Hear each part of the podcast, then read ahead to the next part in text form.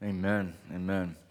Good morning. I know it is cold, and I know you lost an hour last night, so I'll make your deal. If you stay awake, I will. So, uh, we're going to jump right in because we got a lot to deal with this morning. So, as Jonathan said, we've been going through the book of Proverbs, we've been working through the poems in the first nine chapters. Uh, we are concluding here the Father's description of wisdom. And so he links creation with salvation, the, the, the promise of life and wisdom. And um, he's setting up wisdom's final plea in chapter 9. So, where we are in the book is for eight chapters, the father has been saying to his sons, King Solomon to his sons, be wise, watch out for these things in the world, go after wisdom, don't go after folly. And now there's going to be the, the final appeal in chapter 9 from um, Lady Wisdom and Lady Folly. And then chapter 10 begins the individual proverbs. So, in order to apply these individual proverbs that take up the bulk of the book, you have to understand chapters 1 through 9. You have to understand what's, what's going on, the, the voices in the public square. We're God's representative and then Satan's representative are, are both vying for your attention. Will you follow Lady Wisdom or Lady Folly? And so this is the final description of Lady Wisdom before she gives her, her call to hear and come to her, and we'll get into chapter 10. So, what the, the two themes we're going to look at this morning creation and redemption there's nothing more fundamental to Israel's covenant relationship with God than God as their creator and God is their redeemer. He reminds them many times I am the Lord your God, maker of heaven and earth. I am the Lord your God who brought you out of Egypt. He is their creator and their redeemer. And the people of God throughout the ages, this is how we see him. This is what is unique to God's covenant people. He is their creator and their redeemer. And this is something that is unique to us as humanity. Because in all of creation, we're the only ones offered redemption. The angels are not offered re- redemption. The animals are not offered redemption. Not even the creation itself is offered redemption. It will be destroyed and, and, and remade, but we are offered forgiveness of sins and redemption and restoration. And so, this is a, a key component to understanding what it means to be in Christ and what it means that we are the pinnacle of His creation. There's something unique for us. Um, and so, where we are, that's where we are in the book. Here's where we are in the chapter. So, we've been, this is our third week in chapter 8. The first section, we dealt with wisdom as a principle. So, everything we saw um, as wisdom sets the, the stage and the principle we saw in verses 6 through 11. This is kind of wisdom as an idea, wisdom as a concept, who she is, who she uh, points to. So, that principle, wisdom, she's worked out in time in the lives of men. That's what we saw last week. So, this is God's sustaining work through wisdom. She works through the wise, she works through rulers. God uses wisdom to govern the affairs of man in time. So, this last section, wisdom is going to point to her relationship with the Lord before time. So, last week was wisdom in time, God's sustaining work. This week, we're dealing with uh, wisdom before time, God's creating work.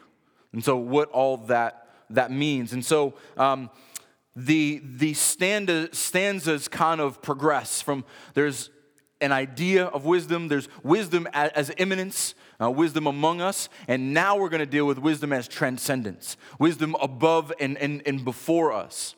Um, and so there's a flow to this creation song of Yahweh's transcendence. So it'll, it'll be there in your notes. So we're going to follow the flow from uh, before the beginning. So wisdom being a divine possession outside of time.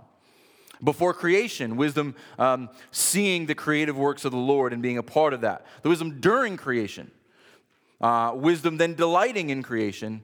And then we're going to use the last few verses as our salvation application and hopefully bring it all together. So, because this section is highly poetic, we're not going to get into a lot of the exegetical details that we, we normally do.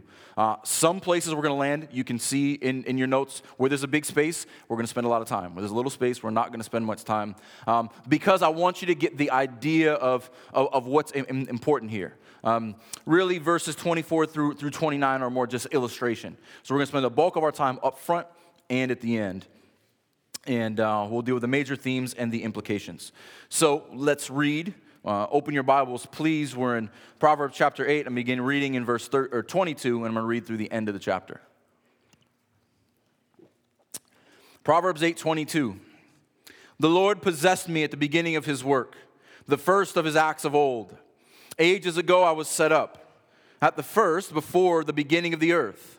When there was no depths, I was brought forth. When there were no springs abounding with water. Before the mountains had been shaped, before the hills, I was brought forth. Before he had made the earth with its fields, or the first of the dust of the world. When he established the heavens, I was there when he drew a circle on the face of the deep, when he made firm the skies above, when he established the fountains of the deep, when he assigned to the sea its limit, so that the waters might not transgress his command, when he marked out the foundations of the earth, then I was beside him like a master workman. And I was daily delighting, rejoicing before him always, rejoicing in his inhabited word, world, and delighting in the children of man. And now, O sons, listen to me.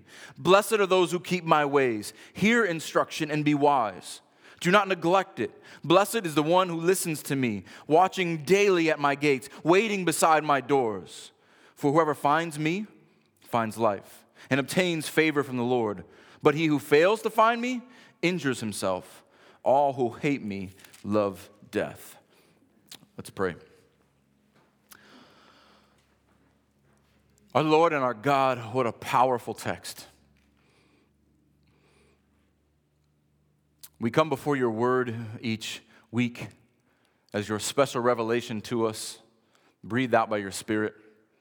But we walk among, among your world each week, your general revelation carved by your mighty hand.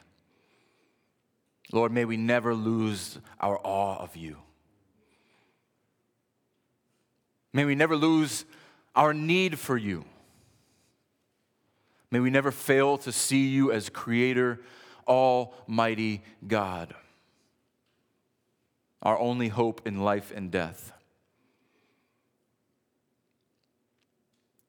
May we love wisdom. May we seek what pleases you. Lord, stir our affections that our hearts would burn to know you and grow in you. We would wait eagerly, daily, to be with you. We'd seek after you with all of our heart, our soul, our mind, and our strength. Lord, I pray for this church that our hope would be in life and life everlasting. That through Christ we would persevere. We would be bold in proclaiming your name. We would be confident in our salvation that we have through Christ. Lord, we ask that your Spirit would carry us along this morning. Guide our minds that we would be focused on your word. Guide our affections that we would grow in love for you, that we would not just desire to add more facts but that we would grow in knowledge of you because you are worth knowing. And there is nothing higher, nothing greater that we can ever pursue. Lord, I praise you for what you're doing in this body. Brothers and sisters who love one another and love your word, that is only by your grace. That is only because of how good you are. That is only because you loved us first. May you guard and protect your church here and all over the globe. May you expose false teachers and bring to shame those who would bring division and false doctrine. Would you continue to convict of sin? That we would be worthy witnesses so that your name would be glorified here and to the ends of the earth until Christ returns. And it's in his name we pray.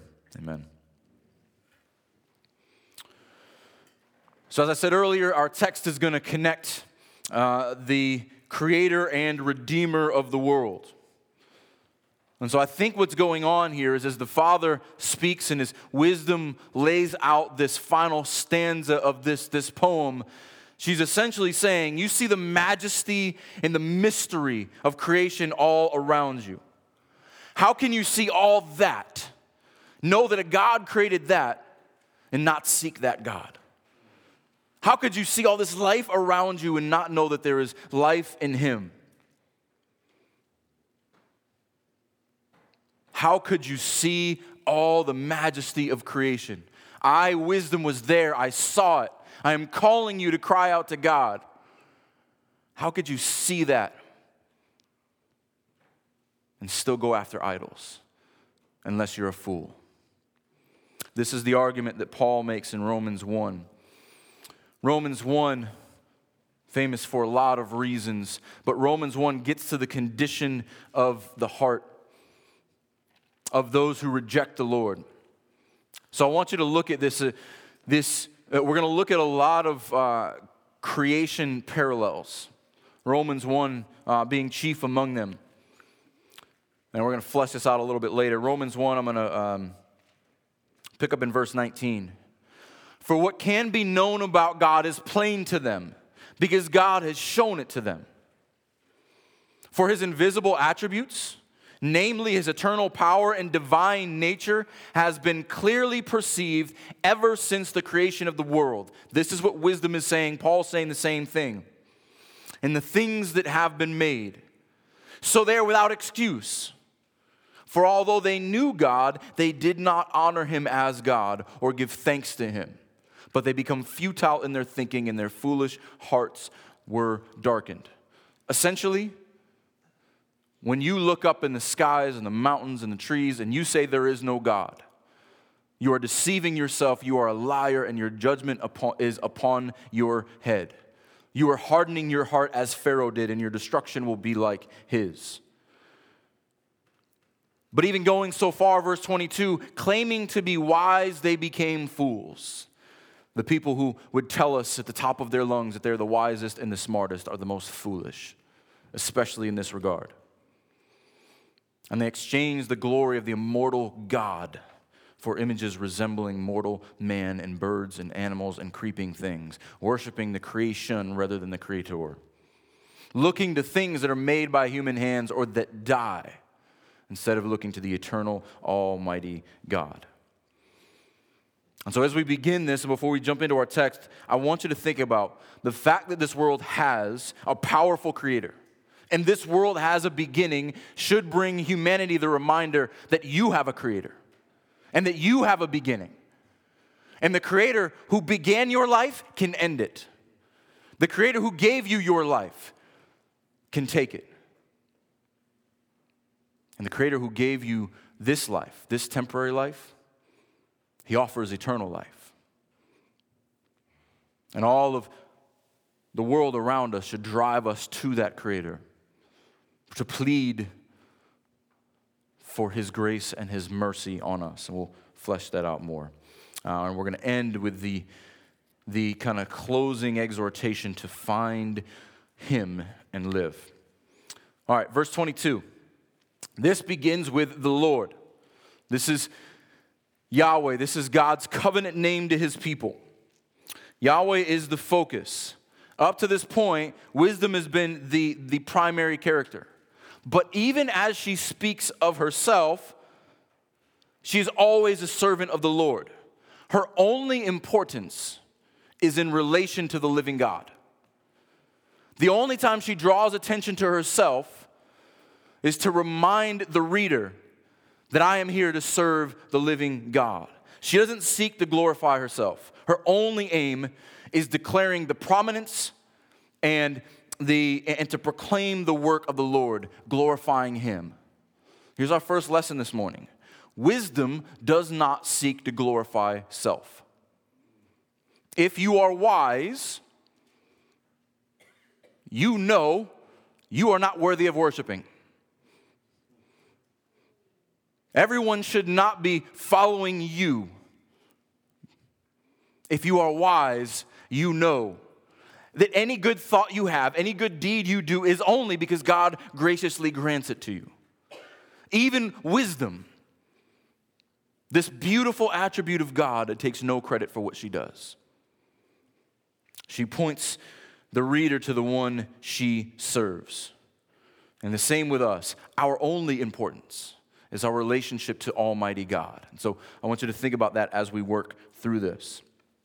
The Lord possessed me. So again, we're going to be front heavy. We're going to kind of breeze through the middle, and we're going to be back heavy as well. Um, possessed is a helpful and accurate translation here. This word in the Hebrew most often means possessed. Um, means to, to get, to hold, uh, to, to uh, have possession of. Uh, but as I mentioned two weeks ago, this can cause some problems. We're going to kind of flesh this out a little bit. So I want to talk about what this text is not saying and what this text is saying. So when you put these, these terms together about wisdom, the Lord possessed me at the beginning of his work, among the first of his acts. Uh, I was set up, I was brought forth. So that kind of gives a, uh, a picture here. So here's what we see in these first couple verses The Lord possessed me at the beginning of his work, the first of his acts of old. Ages ago, I was set up. At the first, before the beginning of the earth, when there was no depth, I was brought forth. Here's what we see wisdom belongs to and is applied by God. Wisdom has a beginning, but wisdom is not a created being.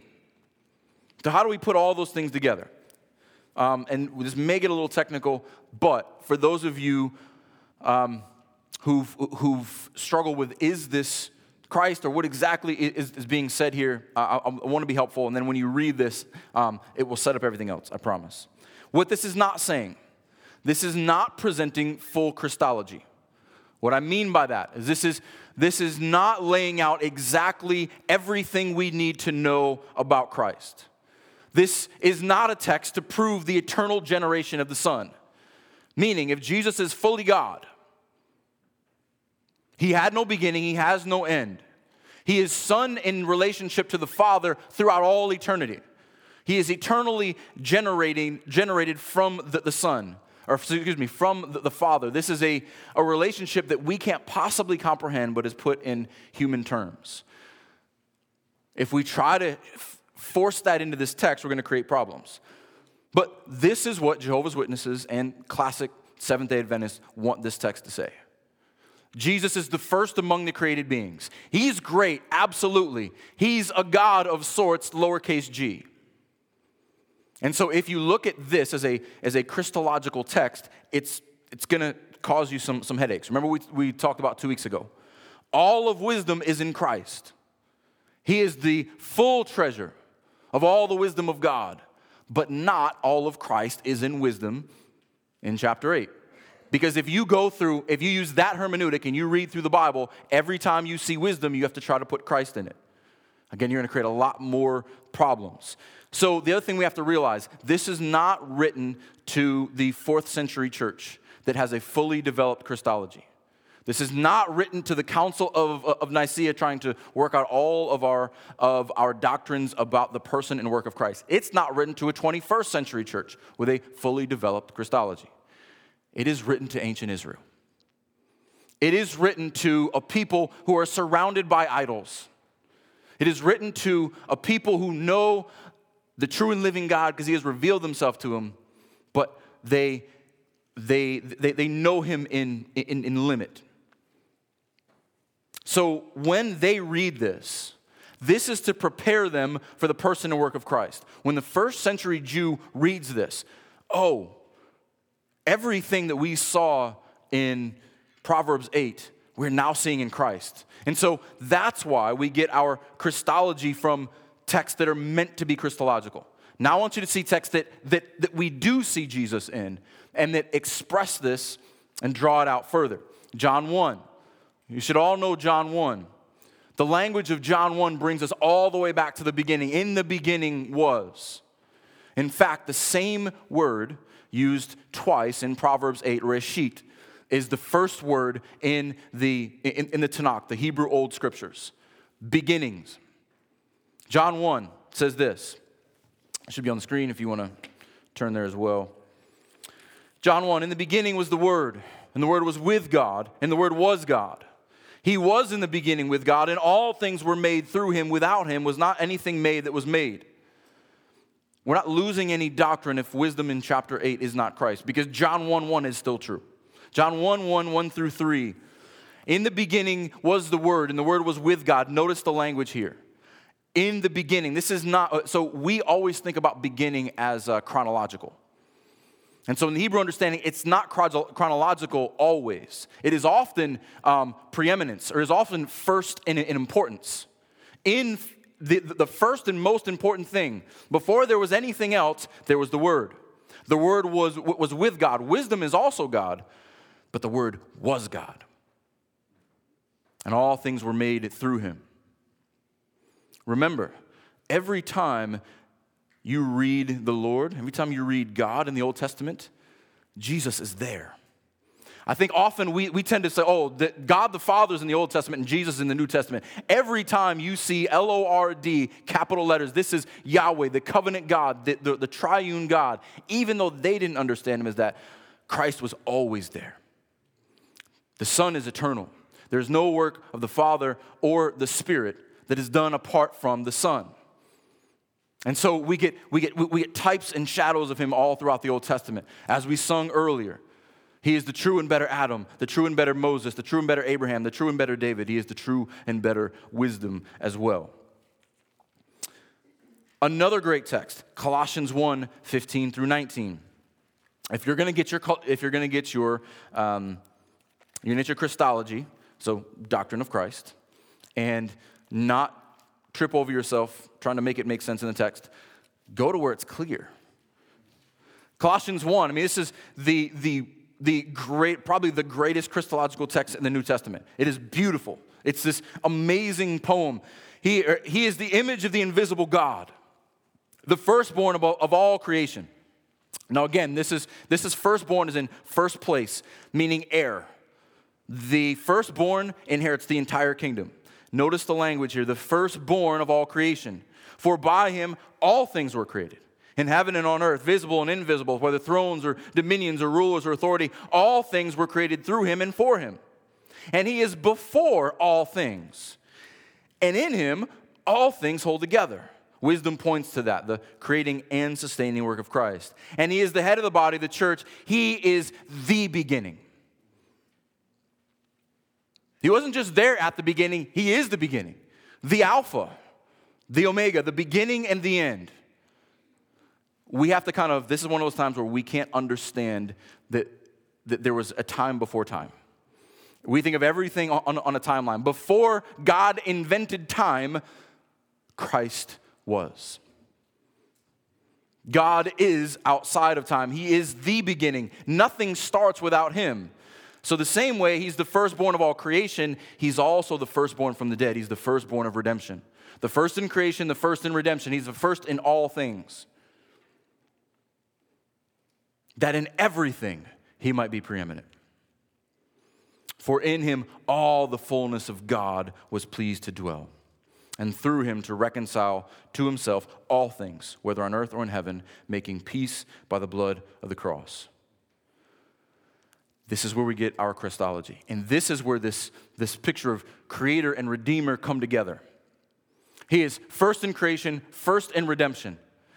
When you see wisdom talk about the work of the Lord, when you see wisdom talk about the attributes of God and the, the, the, the qualities, all of them should point us to Christ. Wisdom always leads us to Christ. Um, and so, as God, as we mentioned, when we see creation, when God creates, the Son is there. When God redeems, the Son is there. Doesn't like Jesus. I think many of us, whether we realize it or not, we think that Jesus just showed up on, on, on the scene in the Gospel of Matthew. But as wisdom will show us, she's been declaring him all along, even before he became manifest or fully revealed. And wisdom proves that in him is hidden all the treasures of wisdom. Um, I think there's a text that's really helpful in this one verse, 1 Corinthians 1.30. Look at this, and I think the words that Paul uses here are particularly important. So he's talking about uh, the calling of the believers and the work of God. Verse 30, and because of him you are in Christ, who, look at this phrase became to us wisdom from God. Became to us wisdom from God. And how is that? Righteousness and sanctification and redemption. When you're saved, when you are born again, when your eyes are open, now wisdom reveals here's Christ, here's who he is. You can't understand it apart from being alive in him. This is this amazing revelation from God to his people. If you are in Christ, he became the wisdom of God. So when we read the scriptures, we see something that's, that's amazing. We see redemption, we see creation. That's Christ. That's Christ. Absolutely. Wisdom declares Christ. And so he becomes to us. Not that he needs us, but to us, when our eyes are open, we see what wisdom truly points to. So we saw what this text is not saying way back in Proverbs. I know we've gone a lot of different places, still in verse 22. Um, here's what it is saying if wisdom is knowledge rightly appro- uh, applied, so wisdom is discerning and decision making, the prototypical usage of wisdom was in creation. Meaning, wisdom has a beginning, she is brought forth. And she's brought forth in God's work of creation. Think about it. God is not making, um, I, I gotta be careful here. Um, God doesn't need to make decisions before creation. God doesn't need anything. And so, just like um, we don't understand grace as an attribute of God apart from the fall, we don't understand wisdom as an attribute of God apart from creation. When God starts working and, and creating and making and making decisions, he employs wisdom in a way that he hadn't before to, to show his wisdom, to bring himself glory. So, wisdom is, is saying, God brought me forth to show God's glory. Wisdom, or excuse me, creation declares me. Just like sin points us to mercy and grace and, um, and redemption. All right, the other thing I want you to see here the Lord possessed me at the beginning of his work, at the first of his acts of old. Uh, this is what we call in theology general revelation. This is what Paul was talking about in Romans 1. If you're not familiar with these terms, this is helpful for us to get. Revelation, what, what, what God declares and, and uh, makes known. In a general sense, God declares who he is in all of creation. You look at the sky, you look at the mountains, as we said earlier. You would have to be a fool to see a gazelle run and say, man, evolution's amazing. General revelation says every time you see the mountains and every time you see a human being who thinks and acts and does things like snap our fingers, God created them. General revelation declares who God is in a general sense in all of his creation. As opposed to special revelation, they're two sides of the same coin. God reveals himself in a special way in his word, in a, in a direct way uh, through the scriptures. So this text is about general revelation. And um, wisdom declares this wise creator. And as we saw before, this creator is Christ the Lord. That is who we should see. And so um, I want to put all this together. Wisdom declares a wise creator, and that creator is Christ the Lord. All right, so now we've kind of built the foundation, and then we can begin to move. So this is like a, a journey where you spend 10 hours packing, uh, and then once, once you're packed, you can, you can start running. Now we're going to start running. We're, we're, all, we're all packed. Uh, verse 24 When there was no depth, I was brought forth when there are no springs abounding with water, before the mountains had been shaped, before the hills I was brought forth, before he made the earth with its fields, or the first of the dust of the world. Notice this vivid development. Uh, these specifics are not, are, are not important, but this is showing contrast. From the depths of the sea, the dark deep of the unknown of the oceans, God did that. To the mountains, as high as you can get up and as low as you can get down, God did that too. And I was there. I was there. I saw it. God brought me forth to accomplish this. To the springs of, of water, the, the, the source of life, I was there too. From the mountains to the heights to the fields, where man can't get to, at this time they were not climbing Mount Everest and to the fields where, where, where man is. Where you walk and where you eat, no one, no one sleeps on a mountain. You sleep in the fields. I'm there.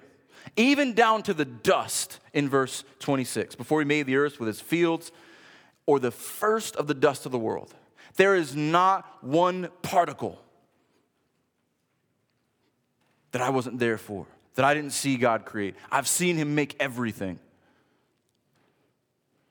Wisdom was there before them all this reminded me as I was studying this week the end of Job. There was so many passages I wanted to uh, quote in the end of Job. The end of Job, after Job and his, and his whiny friends um, incessantly talk for 30 something chapters, chapter 38, Job just hints at God, why are you doing this? And God, for three chapters, castigates him. Stand up and answer me like a man. Where were you when I did all of these things? This is what I, I see here. The arrogance of man, who are you to speak back to God? Who are you to question him? Look at the mountains. Look at the expanse of space. Look at the sea. Are you the one who stops the waters? This really gets to our arrogant desire to know, our desire to understand and comprehend all things, especially in our age there's like this endless pursuit of knowledge as if I could, at some point in my life, grasp everything that needs to be grasped. Even with Google, Google knows everything. And there is not, and there is not one person who can memorize the first five pages of your, of your search. Think about that. All the information that, that, that's out there. But what do we always hear? well, if you learn more, if you do more, there's this, always this, this, this human pursuit of trying to understand everything and fit everything into our minds. We can't understand how the mountains got here. We can understand how God stops the water in the bottom of the ocean from going into the center of the earth, or however that, all, all that, that works. But wisdom was there. The wisdom of God understands all things. So, what is more fruitful to pursue? All the knowledge in all of Google or the wisdom of God who is there? Wisdom knows all things. God used her to create this, this beautiful world. And if you get wisdom, if you get the true wisdom of the Lord, applying His knowledge in His fear, that is all you need. All right, next section 27 through 29. Uh, this is kind of this is during creation. He was there. Wisdom as, a, as or she was there. Wisdom as a front row seat. When he, when he, when he, when he established the heavens, I was there. When he drew a circle on the face of the deep. You know where the water stopped? I was there for that. When he made firm the skies above. Basically, the sky does not fall on us because God keeps it up there. We do not have meteorites crashing into earth every second because God holds them up there. When he established the foundation of the deep, the earth doesn't crumble at its core because God stopped it. When he assigned to the sea its limits, so that the waters might not transgress his command, when he marked out the foundation of the earth, God has set everything in its place. It stops where he tells it to stop, it goes where he tells it to go. And wisdom is there. Again, this picture of the skies to the deep, top to bottom. This is like this cosmic Bob Ross painting of like these just happy clouds and happy seas and and god made everything in happy trees and and god made it all in its place perfectly. And wisdom is just painting a picture for you. The imagery is beautiful. And i saw it. I witnessed it. This is the god who i'm telling you about this is the god who i want you to follow and worship the world around us would see a building and say, Man, what an architect. They'd see a, they see a painting and say, Man, what a painter. They'd see a car and say, What an amazing design. But do they say the same thing when they see the stars? What a creator.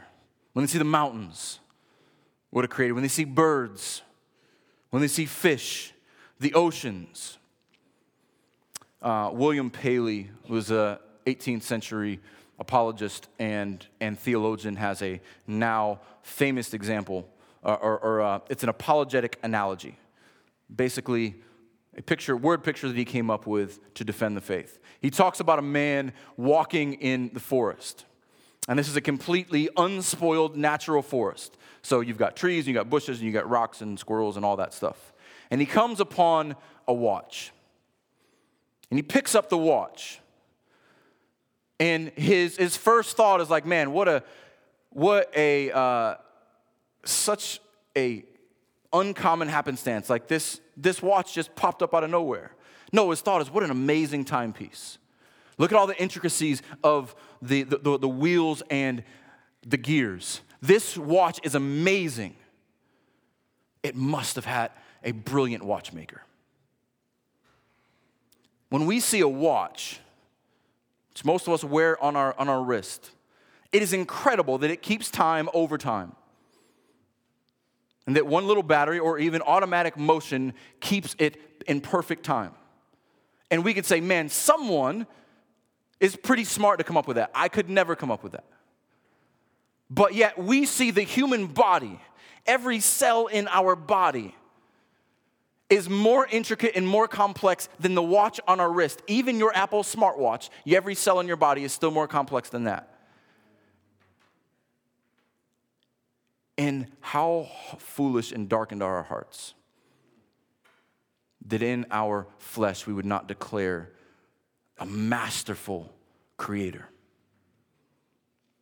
If a watch has a watchmaker, then we certainly have a maker. That was his argument. So that leads us to our last section, verse 30. Then, speaking with everything that came forth, I was beside him, like a master workman. This describes the agreement between wisdom and the Lord. This master workman. Craftsmen create boats, they create houses. What mind does a master workman have to have to create mountains?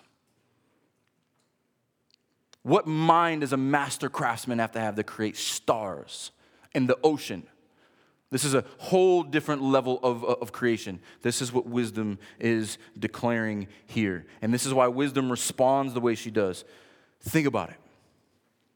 General revelation shows God's masterwork at, at, at work. And we're the pinnacle.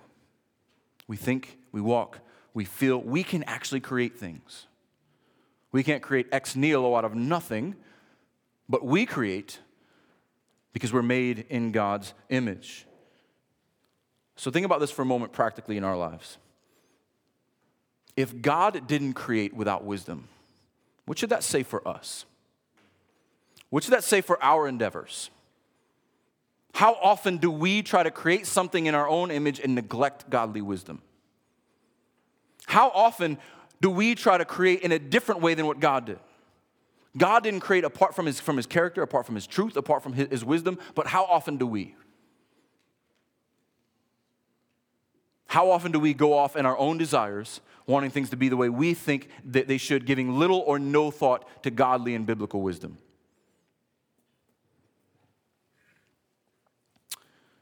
So here she is wisdom beside the Lord she is a master workman. And now there's this, I don't know if you guys picked up on the parallelism here, but there's a, a chiasm. We've talked about this word before the Greek uh, letter chi, which is an X. It, there's two parallels of delight and delight, and then rejoicing in the middle. What a chiasm does is it points you to the middle. The delight of the Lord leads to the rejoicing of wisdom. And her rejoicing leads her to delight in what God has made. And so this is this uh, beautiful little song of, of praise as wisdom worships and gives glory to the Creator. So notice that we've got delight and then rejoicing. Rejoicing, praise is the heart of this poem. It shows that wisdom is a joy of the Lord. And wisdom is rejoicing in his creativity. The very wisdom that he used to create with praises God for what he's done.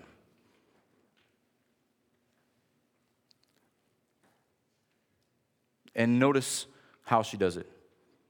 I was daily by his side, rejoicing before him always. For all times and in all ways and in all places, wisdom praises God.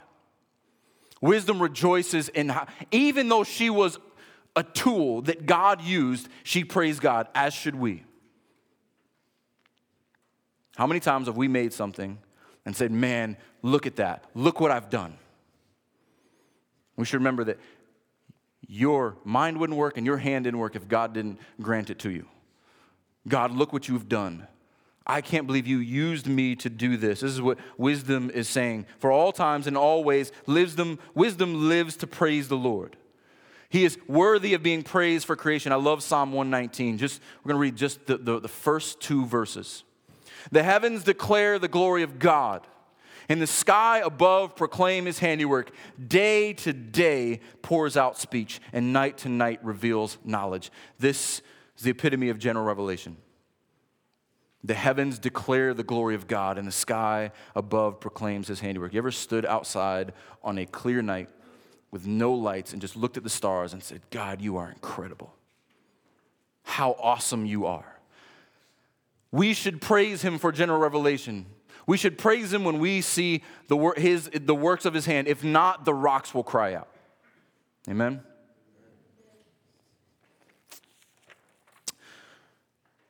All right, so the Father's delight here, um, or excuse me, the, God's delight is in the work of wisdom. We want to take it the next step. The Father's greatest delight is in the Son. Turn to Isaiah 42. So we looked at the delight of uh, wisdom, and wisdom is the delight of the Lord, but the delight of his soul. The language is, is strong here. So uh, just a few pages to your right, three books over, Isaiah 42. Isaiah 42, verse 1 Behold, my servant, whom I uphold, my chosen, in whom my soul delights. My life delights in this servant. There's something even greater than wisdom. The Father delights in the Son, the Son delights in the Father's will. So much so that his incarnation, taking on flesh, and his humiliation, going to the cross, became his joy. Stay in Isaiah 42, but look at Hebrews 12. It'll be up on the screen. Looking to Jesus, the founder and perfecter of our faith, who for the joy that was set before him endured the cross, despising the shame, and is seated at the right hand of the throne of God. Think about this. Father delights in the Son. The Son delights in the Father so much so that the cross became joy. He rejoices. Just like he rejoiced in creation, he rejoices that he gets to go to the cross for redemption. He rejoices that what was spoiled by the fall will now be made new by his blood. He rejoices that he gets to stand in the place of his bride and lay down his life for her. He rejoices that he gets to bring her to new life, that she might live in him and be adopted, that she might too share in his inheritance, that she might too be with him forever. He rejoices in that, even though it costs him his life. This is what the Father delights in down to his very soul. Redemption pleases the Father because of the Son. Redemption pleases the Father because of the Son. Let's continue on in Isaiah 42. Look how this picture or uh, redemption and creation come together. Verse 5. Thus says the Lord, thus says God the Lord, who created the heavens and stretched them out, who spread out the earth who, wh- and what comes from it, who gives breath to the people on it and spirit to those who walk in it. I am the Lord. Now, here's the other error that can happen Here's the error against deism and any of those who want to just spiritually worship the creation. You cannot look to the Creator, as in Romans 1, and not look to Him as Redeemer. I created everything for the purpose of exalting my Son. These are all singular yous here in chapter 42. I am the Lord, I have called you the servant in righteousness. I will take you, the servant, by the hand and keep you. I will give you, the servant, as a covenant for the people, a light for the nations to open the eyes that are blind. My creation was set up so that I could um, display my son for everyone. And that those who trust in him would have their eyes opened. He'd be a light to the nations. He would bring them out of the dungeon of their own sin, the, the prison of their own darkness. I am the Lord, that is my name. My glory I give to no other. The Son shares the glory of the Father, nor my praise to carved idols. Behold, the former things have come to pass, and new things I now declare, for they spring forth. I am telling you of them. The new thing is Christ coming to be the new Adam and bringing new humanity, which will one day be new heavens and new earth. Back in Proverbs 8. She, de- she is the daily delight of the Lord. She rejoices before him always. She rejoices in his inhabited world, not just in the creation, but that's inhabited, and delighting in the children of man. How much more does the Son rejoice and delight in us that he would lay down his life for us? That he would consider our lives worth his joy. Wisdom just delights that man was created in God's image. This is amazing. Jesus de- delighted enough to stake his life on it. All right, I want to take this uh, one more layer I want to add on to this Romans 8. So let's bring this, this picture of creation one step further. So we're going to see how creation and redemption come together in consummation. All those great theological words. Uh, we're going to break this down and then we'll end on um, application. All right, Romans 8, beginning in verse 18. Uh, I'm, I'm actually going to begin in verse 19. For the creation waits with eager longing, longing for the revealing of the sons of God. See how creation and redemption come together here? All of creation made to long for on the edge of their seat the revealing of the sons of God. For the creation was subjected to futility, not willingly, but because of him who subjected it, in hope that the creation itself will be set free from its bondage to corruption and obtain the freedom of the glory of the children of God. Let me tell you what that means. God created the earth. Sin came into the earth so that God could show his glory through redemption. So that all of creation, the angels above, looking down in, in wonder at our salvation. The creation is, is groaning. The creation is crying out to God, when? When will you remove the curse? When all the sons of God are redeemed. When all the children are brought home. When all of my purposes in Christ are complete. For we know that the whole creation has been groaning together in the pains of childbirth until now. And not only the creation, but we ourselves. We have the first fruits of the Spirit groan outwardly as we wait eagerly for adoption as sons, the redemption of our bodies. This is the already not yet. If you're in Christ, you're adopted now. If you're in Christ, your glorification is assured. You will be in glory with Him one day. But we await it. We, we, we have the guarantee of it because the, the Spirit seals it in us, but we don't have it fully yet. The earth groans, we groan, all of creation groans because sin is still a problem. Death is still inevitable, wickedness still abounds, but the promises of God never fail. We groan because our adoption will be full when we see Him in, in our final day. So, kind of the last thought I want you to reflect on. If the Lord takes such delight in us that He would make creation, let it fall into sin, and send His Son just to, de- just to declare His glory. And the Son would take on flesh, not counting equality with God something to be grasped. And all of creation groans to see us saved and everyone else saved. How grateful should we be? How great is our hope? how great should our rejoicing be?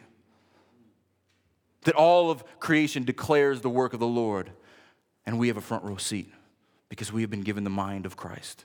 We have been given the fullness of wisdom to see it in the scriptures. How often do you think about that? How often do you think about how great your salvation is? Or if you're just going through life, don't give two thoughts about salvation.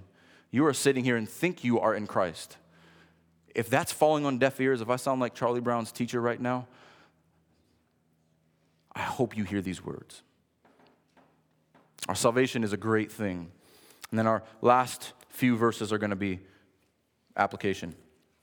32 through 36.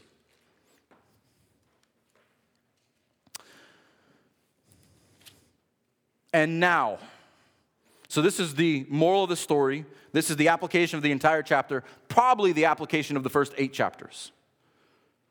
Everything builds to this. Wisdom pleases the Lord. She's been with him all along. She testifies of, of him. And now, sons, listen to me. I've, I've given you everything I have. I'm this eternal principle. I work in the hands of man, I work in the hands of, of God. Listen to me. Blessed are those who keep my ways. It doesn't say, if you keep my ways, you'll be blessed. It said, blessed are the blessings of faithfulness. Brothers and sisters, blessed are you if you keep his ways. That is the fruit of wisdom, that you are blessed with plenty or with, or, with little. It is a state of being. And how are we to be faithful? How is that blessedness come? Hear instruction and be wise and do not neglect it. I want you to hear this. How smart you are does not matter. How quickly you learn things does not matter.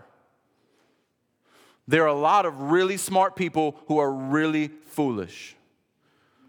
What matters is that you hear, you listen, and you are wise in faith. As Paul tells us in 1 Corinthians 1, you are not high and of noble birth. There is a lot of simple, ordinary people here, and we're in good company. Amen? Because it is not to those who have all the understanding in the words, it is those who hear and obey those who apply the knowledge that wisdom wants to teach. And so he goes on Blessed is the one who listens to me. Again, hear in faith and apply. It's a state of blessedness. How? How are you blessed? How do you approach this, this blessedness? Two ways watching daily at the gates and waiting beside my doors. I want to take a moment on each of these. Watching daily, every day. Think about it if wisdom is daily the Lord's delight, what do you think becomes of the one who pursues her daily? If the Lord delights in wisdom every day, what do you think our lives look like if we delight in the wisdom of God every day? Do you seek Him every day? Do you delight in Him every day? I was thinking about this, um, and hopefully you will get this one, but uh, when I, when I was thinking about this, think about the, the, little boy who rides up on the tricycle in Incredibles. Um, you, you remember Mr. Mr. Incredible who gets home and he's, and he's frustrated and he picks his car up and he's to slam it, and the boy's on his tricycle and his jaw drops. And he's in awe. And then he shows up the next day and nothing happens and he's just sitting there. Mr. Incredible's like, What are you doing? He's like, I don't know, waiting for something amazing, I guess. Do you know that every time we see general revelation, we've seen something amazing? Every time we open the scriptures, we see something amazing. We should be like that little boy on his tricycle, riding up, waiting to see what God is going to do next. We should be on the edge of our seat because everything he does is amazing. Every day and eagerly. Second part here waiting beside my doors. This is not like the door of the adulterous woman. Remember, stay away from the door of the adulterous woman. There's death in her house. This house has life. Wait beside my door eagerly, like when you were a kid and you could not wait for your, your friends to go outside. Like that was the most important thing in the world. When all your friends were gonna come out and play, you were so eager, you were, you were, you were so ready because this was gonna be the best day ever. We live in the presence of the living God. We have been given His word to encourage and instruct us. We have given His world to take dominion over and to enjoy. We should wait eagerly daily. Both of these with childlike enthusiasm. And finally, for whoever finds me finds life and obtains favor from the Lord. But he who fails to find me injures himself. All who hate me love death. Here's what's at stake Here's what's always at stake life and death. This is not overly dramatic, this is, this is real talk. life and death. It is either favor from the Lord or you are injuring yourself. You are leading to your own destruction. This is a plea. Find me. Listen to me, O sons. Obtain favor from the Lord. It is freely given. Come and benefit from it. It's this picture of salvation, walking in full wisdom and knowledge and love of the Lord, finding his favor wherever you go because he's with you, because your, your, your trust is in him, because you see your creator and you know your need for a redeemer. And so finally, love the Lord or hate him. There are, no, there are not two options. As we saw last week, you cannot serve two masters. You must love one and hate the other. You must hate your sin and everything else of this world in comparison to how much you love the Lord. And if you truly love the Lord, if your wisdom leads you to knowledge, you will love Jesus Christ, his servant, in whom his soul delights. Let's pray, and then we will respond in praise to our Creator and Redeemer.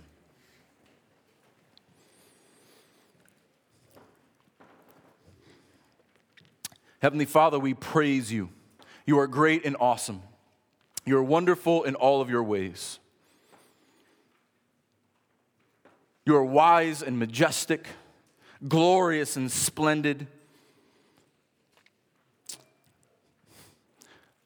Forgive us when we are so focused on ourselves. When we are arrogant to think that we can know and understand things, that we can do things in our own strength, that we can move forward in our own wisdom. Lord, convict and train your people to seek wisdom, that we may find you and find your greatness that we, like all of creation, like wisdom, would rejoice in who you are and what you've done. That Jesus Christ would be exalted on our lips. That we would look to general revelation and praise you. Look to special revelation and praise you because there we see Christ. May he be glorified in everything we say and do. And in his name we pray. Amen.